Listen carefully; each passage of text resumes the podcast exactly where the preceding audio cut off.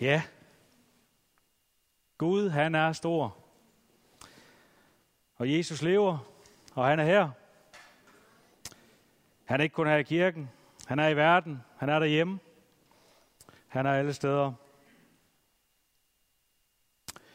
I dag skal vi øh, tale lidt om, ja, hvor Gud, hvor er han stor, men specielt omkring hans trofasthed.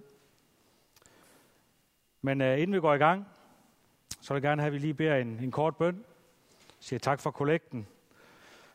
Og lad Gud øh, åbne vores hjerter. Kære Gud, vi takker dig, fordi vi lever i et samfund, hvor vi har overflod til at give. Vi beder nu om, at det, der er blevet lagt over i kurven, at det må du lægge din velsignelse til. Og må det øh, række ud til dem, der virkelig har brug for det. Må det, vi samler ind her, være til gavn for verden og til ære for dig.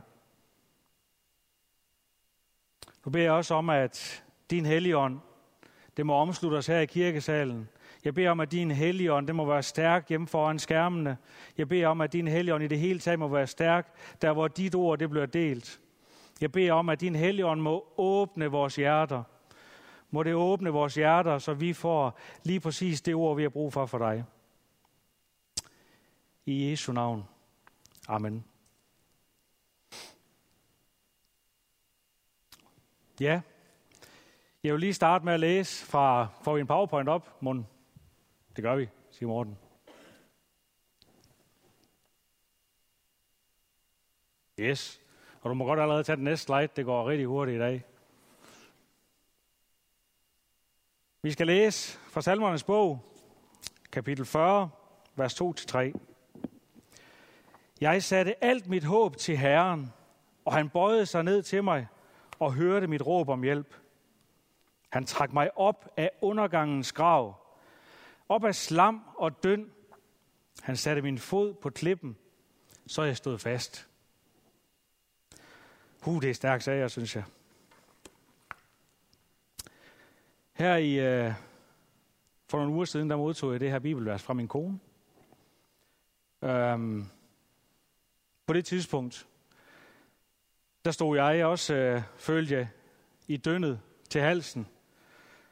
Øhm, jeg var på et sted, hvor jeg havde meget svært ved at se, hvordan Gud, han skulle blive med at være trofast ved mig og hive mig op på fast klippegrund. Men rigtigt nok, Gud greb ind igen.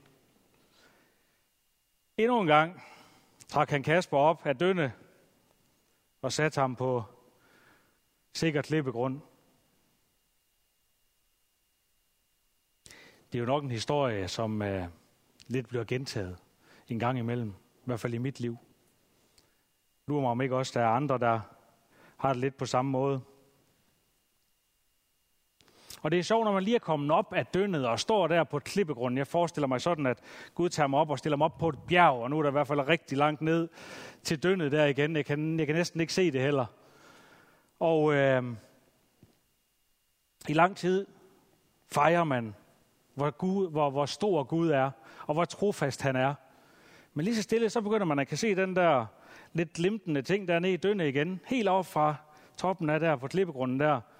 Man slår det hen og tænker, nej, det, er ikke, øh, det ved jeg godt, det ikke er noget for mig. Men dagen går, og det er ligesom om den skinner kraftigere og kraftigere, den der ting dernede i dønne. Og inden man får set sig om, så er man lige så stille kravlet ned ad bjerget, og står dernede ved foden af bjerget og kigger ud og kan se helt klart nu, den er god nok, der ligger noget lækkert derude og skinner.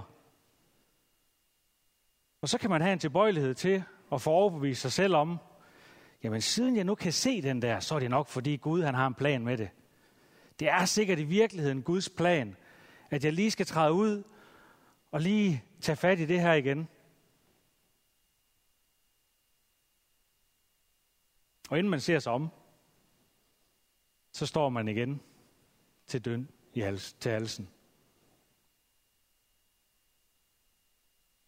Og der er kun én ting, måde vi kommer ud af det på, det er ved at bede Gud om at, at redde os. Man bliver så hurtigt forblindet af verdens løfter om hurtige fixes. Det kan være, at man øh, tænder på rigdom. Det kan være magt. Det kan være porno eller sex. Det kan være verdens anerkendelse. Der er mange ting, som verden prøver at fortrylle os med, som skal trække os ned i dønnet. Men der kan også ske ting, som vi ikke selv har indflydelse på.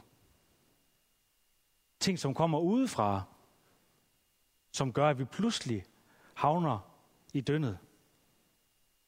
Hvis vi bruger det samme billede som et bjerg, så kan man måske forestille sig, at der pludselig kommer et jordskred, som man ikke selv har indflydelse på, som tager en med hele vejen ned fra foden af bjerget og hele vejen ud i dynget og begraver en med på et øjeblik til halsen i døn.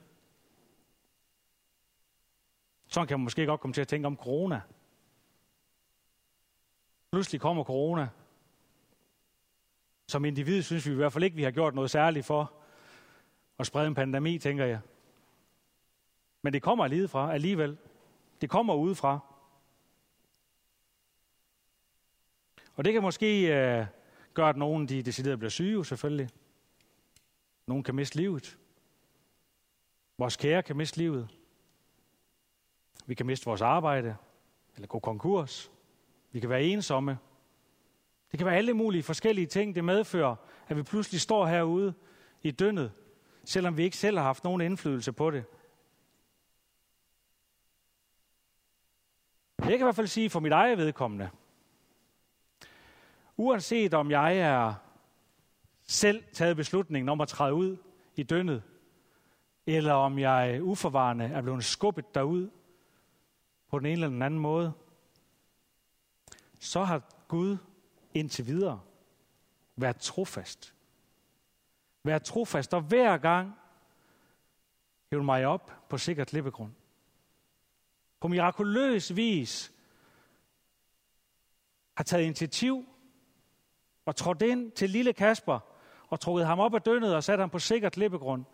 Endnu højere og endnu bedre end der, hvor jeg stod før, jeg gled ud i dønnet. Jeg kan godt samtidig blive lidt nervøs for, om når Gud han bliver ved med at være trofast. Og derfor var det også en rigtig god opmundring, jeg fik af Marianne, hvor jeg kunne læse, jamen det er rigtigt. Han griber ind. Men tvivlen kender vi jo alle sammen.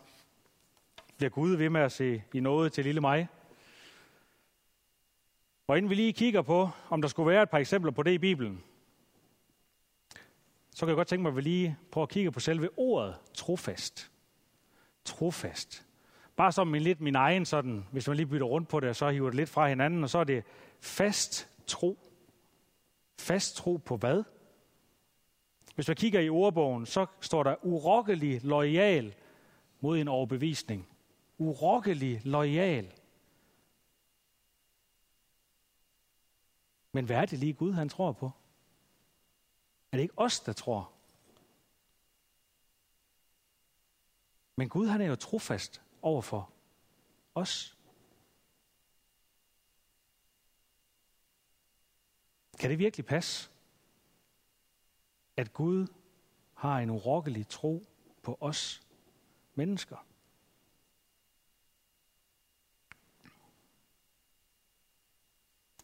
Der er mange steder i Bibelen, hvor vi finder beviser på, at Gud er trofast. Hele historien i det gamle testamente, tænker man, kan det passe? så de det også sådan. Så de også Gud som trofast. Og der kan vi så, hvis vi kigger i Salmernes bog, kapitel 136, det kan I godt alle sammen læse, ikke også? Det er heller ikke meningen.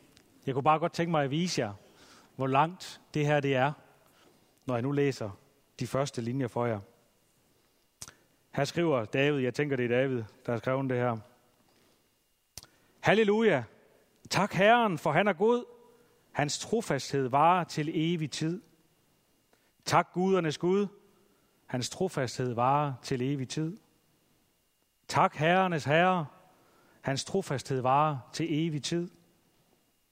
Han, som alene gør store under. Hans trofasthed varer til evig tid. Jeg ved ikke, om jeg fanger ideen ned igennem salmen her, eller om jeg skal tage dem alle sammen. Men det er i hvert fald gået op for ham, der har skrevet den salme her, at Guds trofasthed, den varer til evig tid. Til evig tid. Og det er alle de her steder, hvor det er streget under, det er selvfølgelig i hver, i hver enkelt vers, der står der det. Jeg kan godt tænke mig lige at prøve at slå ned på nogle af de steder her, fordi at ham, der skrev det her, han, han går ligesom lidt igennem historien, israeliternes historie. Der står blandt andet her, når vi kommer lidt længere ned, han slog Ægypternes førstefødte ihjel. Hans trofasthed varer til evig tid, og førte Israel bort fra dem. Hans trofasthed varer til evig tid. Josef, han fik jo lov til at blive en mægtig mand i Ægypten. Så blev israelerne store i Ægypten. Men de begyndte jo også at adoptere Ægypternes kultur og tro og guder og de her forskellige ting. Men alligevel, selvom israelitterne her var så utro, så valgte Gud at være trofast over for israelitterne og udfri dem fra Ægypten.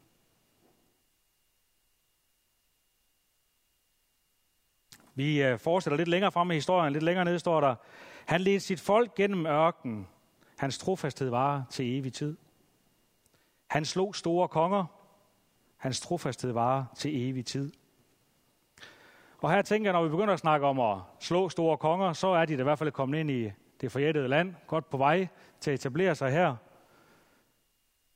Så selv efter de 40 år i ørkenen, hvor israelitterne gang på gang viste deres tydelige utroskab mod Gud, med guldkalven, med, hvor de fik brug for hans lange, de kunne kigge op på for at blive reddet. Der var så mange gange, at de vendte Gud ryggen i ørkenen.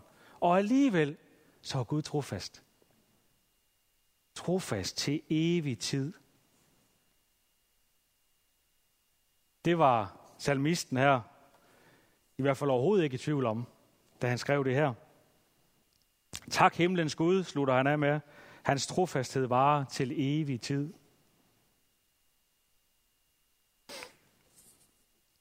Men øh, hvad så med Jesus? Hvad siger Jesus om Guds trofasthed? Var Gud også trofast, når vi læser det nye testamente? Og øh, der må du godt skifte igen på sliden deroppe. Så skal vi lige læse lidt her, hvor Paulus han skriver til Timotius. 2. Timotius kapitel 2, vers 13. Er vi utro? Forbliver han dog tro? Det er Jesus, han snakker om. Er vi utro? Forbliver han dog tro? Til fornægte sig selv kan han ikke. Til fornægte sig selv kan han ikke. Hvad menes der med det? Hvorfor kan han ikke? Hvorfor, hvorfor bliver han nødt til at fastholde sin, sin trofasthed? Fordi han ikke kan fornægte sig selv. Det er selvfølgelig, fordi Jesus er også Gud. Han besidder de samme egenskaber som Gud. Så hvis han ikke også skulle være trofast, så vil han skulle benægte sig selv og Gud. Så det kan han ikke. Det er en egenskab hos Gud at være trofast over for vi mennesker. Er det ikke fantastisk?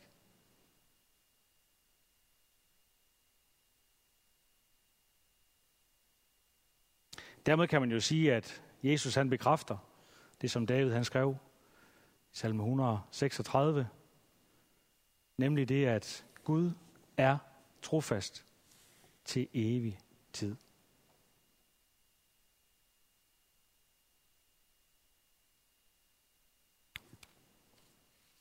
Men så er det jo rigtig smart at være kristen, tænker jeg.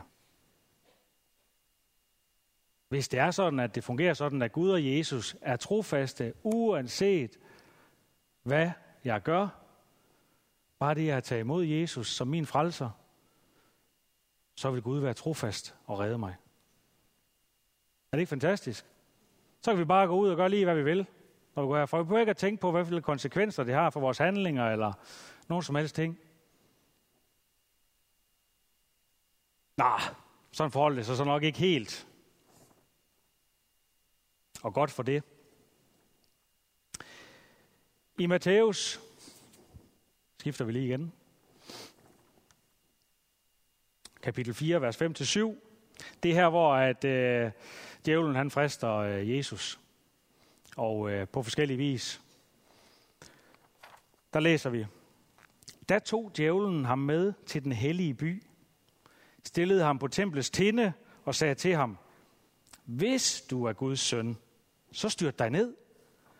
For der står skrevet, han vil give sine engle befaling, og de skal bære dig på hænder, så du ikke støder din fod på nogen sten. Jesus, han sagde til ham, der står også skrevet, du må ikke udæske Herren din Gud. Jeg går ud fra, at vi alle sammen vil være udæske, det betyder. Men jeg blev lige nødt til at slå det op.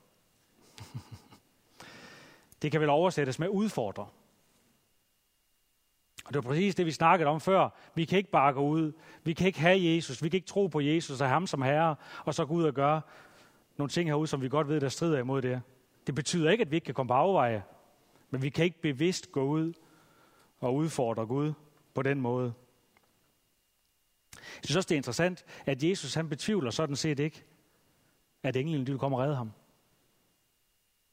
Han siger bare, ja, men du skal heller ikke udfordre din Gud. Man kunne måske tilføje bevidst.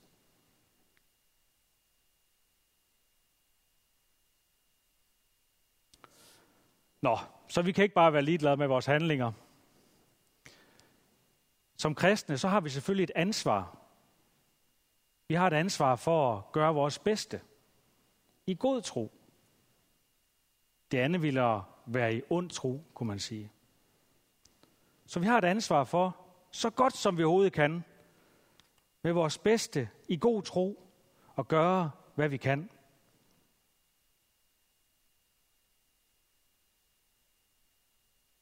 Og det gælder både de selvforskyldte problemer, vi sætter os i, men det gælder naturligvis også de ting, som vi bliver ramt af. Vi kan jo ikke bare tillade os at lade være med at spritte, og lade være med at holde afstand, og lade være med at bruge mundbind, og opføre os, som vi plejer at gøre, når der er en pandemi, og sige, vi har en Gud, det ved vi, han er trofast, han skal nok fikse det. Vi bliver selvfølgelig også nødt til at give vores bidrag. Gør vores bedste i god tro, for at hjælpe til, at vi kommer igennem sådan en situation. Selvom vi ikke selv er herre over den, så skal vi gøre, hvad vi kan gøre.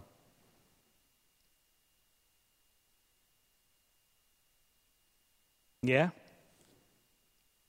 Det er vigtigt at forstå, at der ikke stilles højere krav, end at vi gør vores bedste, tænker jeg. Så vi ikke lader det slå os ned. Hvis vi gør vores bedste,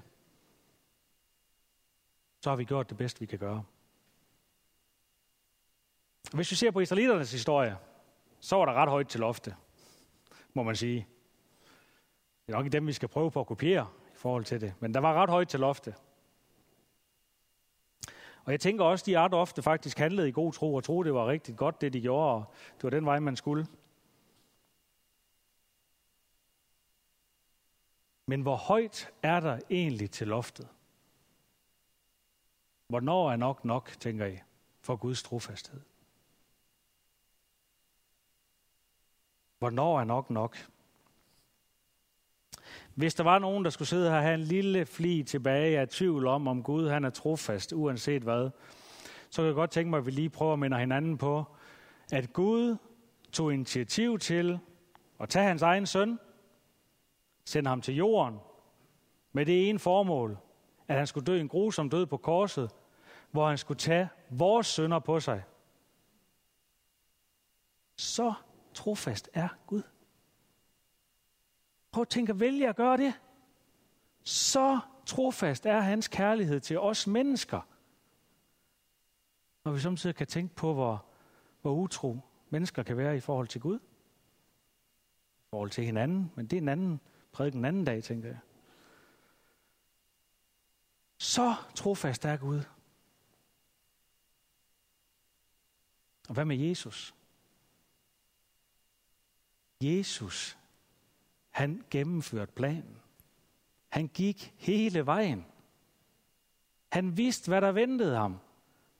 Han vidste, der ventede ham en grofuld død på korset, hvor han skulle tage vores sønder. Så så trofast er Jesus, og så meget elsker han os. Han vil aldrig forlade os. Han vil altid være der til at støtte os, til at opmuntre os, til at hjælpe os, til at hele os. Hele vejen igennem. Alt tid vil Jesus være der. Er det ikke fantastisk?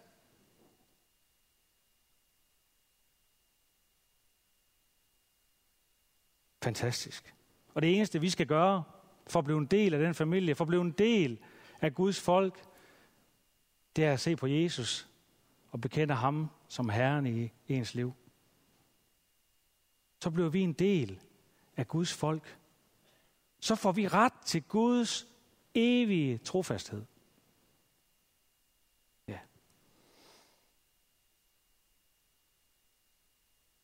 Så uanset hvad der møder os, uanset hvor vi ender hen i forhold til corona, det ved vi ikke. Er det ikke fantastisk? Nu åbner vi op.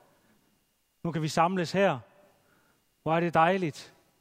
Men vi ved ikke, i hvilket tempo tingene kommer til at foregå. Vi ved ikke, hvad der er, der kommer til at ske det næste skridt, der kommer til at ske. Vi ved det ikke. Men en ting kan vi være helt sikre på, at det er, at Gud han vil være trofast igennem det her. Uanset hvad vi kommer igennem, så vil Gud være trofast. Og han bærer os igennem. Måske på hans måde. Ikke altid på vores måde. Så tid og sted og hvordan, det ved vi ikke. Men vi kan være sikre på, at Gud han vil være trofast til evig tid.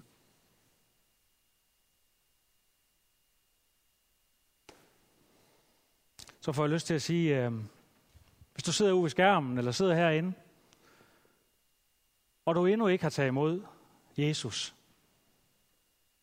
og du endnu ikke har inviteret ham ind i dit liv, og gjort ham til herre i dit liv, hvis du endnu ikke er blevet adopteret af Gud, fordi du har sagt ja til, at du tror på Jesus, så tror jeg, at tiden er nu. Altså lige nu i dag, lige nu her. Så tror jeg, det er nu. Så du kan blive del af det her, så du kan få del i Guds trofaste kærlighed, der varer for evigt.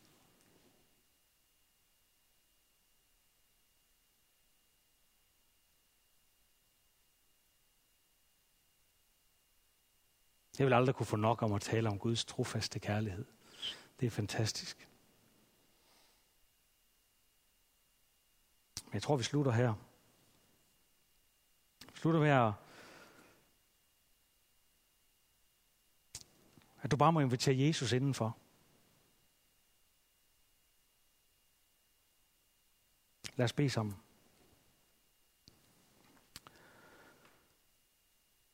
Kære Gud, send din helligånd. Send din helligånd og åbner vores hjerter. Åbn vores hjerter så, vi, hjerter, så vi kan se, at Jesus er din søn, og at Jesus er herre i vores liv, og at vi vil at bekende vores tro på, på Jesus kan få fællesskab med dig og din uendelige, trofaste kærlighed. Tak for din trofasthed. Om det er, når vi har haft selvskyldte, selvforskyldte problemer, eller når det er uforskyldt, så er du trofast. Tak fordi vi altid kan stole på, at du er der. Tak fordi vi altid kan stole på dig. At du altid vil være trofast.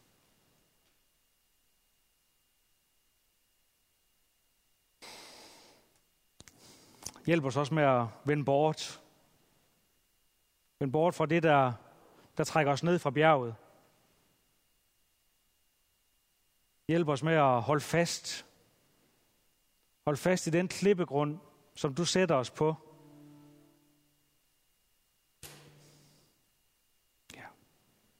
Bare hjælp os til at opmuntre hinanden her også i fællesskabet.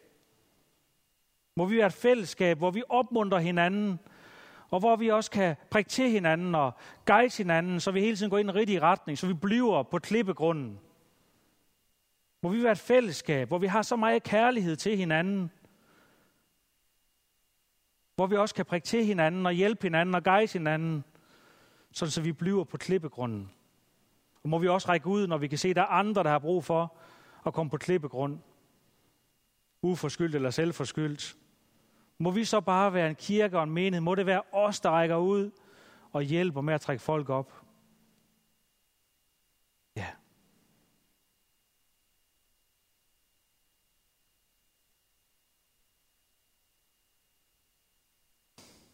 Og tak, kære Gud, fordi du er trofast for os ud af coronapandemien.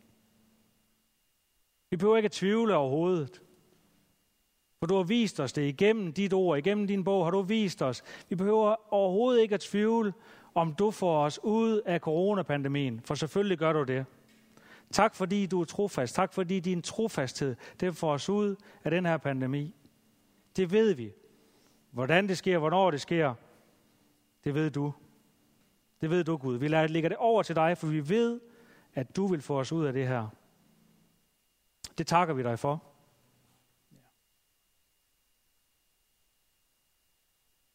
I Jesu navn.